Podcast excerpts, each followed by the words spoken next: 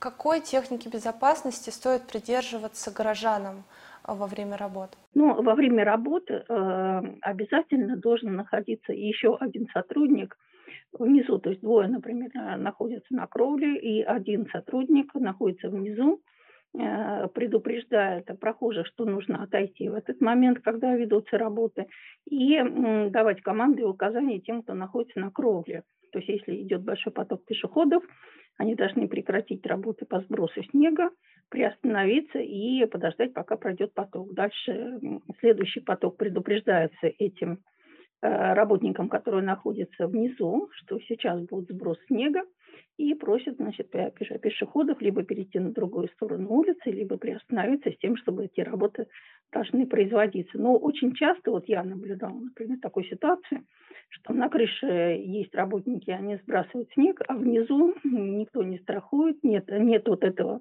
э, маневровщика, который должен э, э, производить манипуляции по предотвращению травм пешеходов и, и повреждения проезжающего транспорта. То есть если вот эти условия не соблюдаются, вполне вероятно, что могут возникнуть несчастные случаи. Пешеходам рекомендуется держаться подальше на максимально на, на большом расстоянии от, от крыш, свесов, балконов в тот период, когда идут а, обильные осадки, либо идет подтаивание снега, капель, ну, почаще смотреть наверх, но это уже как бы такие досужие рекомендации.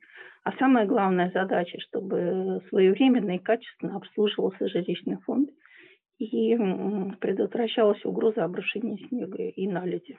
И заключительный вопрос.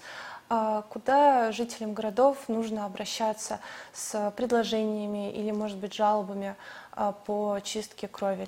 Ну, в любом случае, а, есть, как я сказала, контрольные организации, которые осуществляют надзор за правильностью проведения работ в жилищной сфере. Это жилищная инспекция и административно-техническая инспекция. Но в большинстве городов сейчас есть э,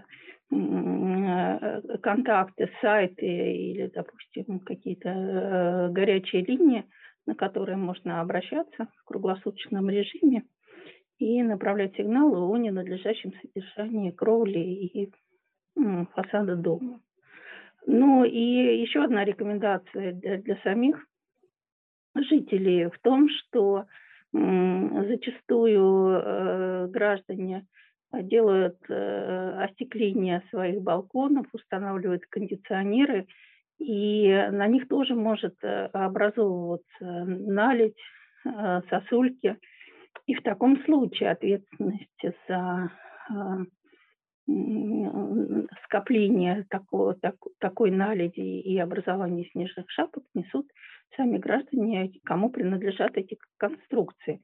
Конечно, управляющая организация должна контролировать и выдавать предписания владельцам таких квартир, а, контролировать, чтобы эти предписания выполнялись. Если они не выполняются, то предпринимать активные действия, чтобы на таком оборудовании, на таких конструкциях не накапливался снег и лед. Но в данном случае ответственность за обледенение таких э, предметов или оборудования, которое принадлежит гражданам, отвечают сами граждане. Это они тоже должны иметь в виду.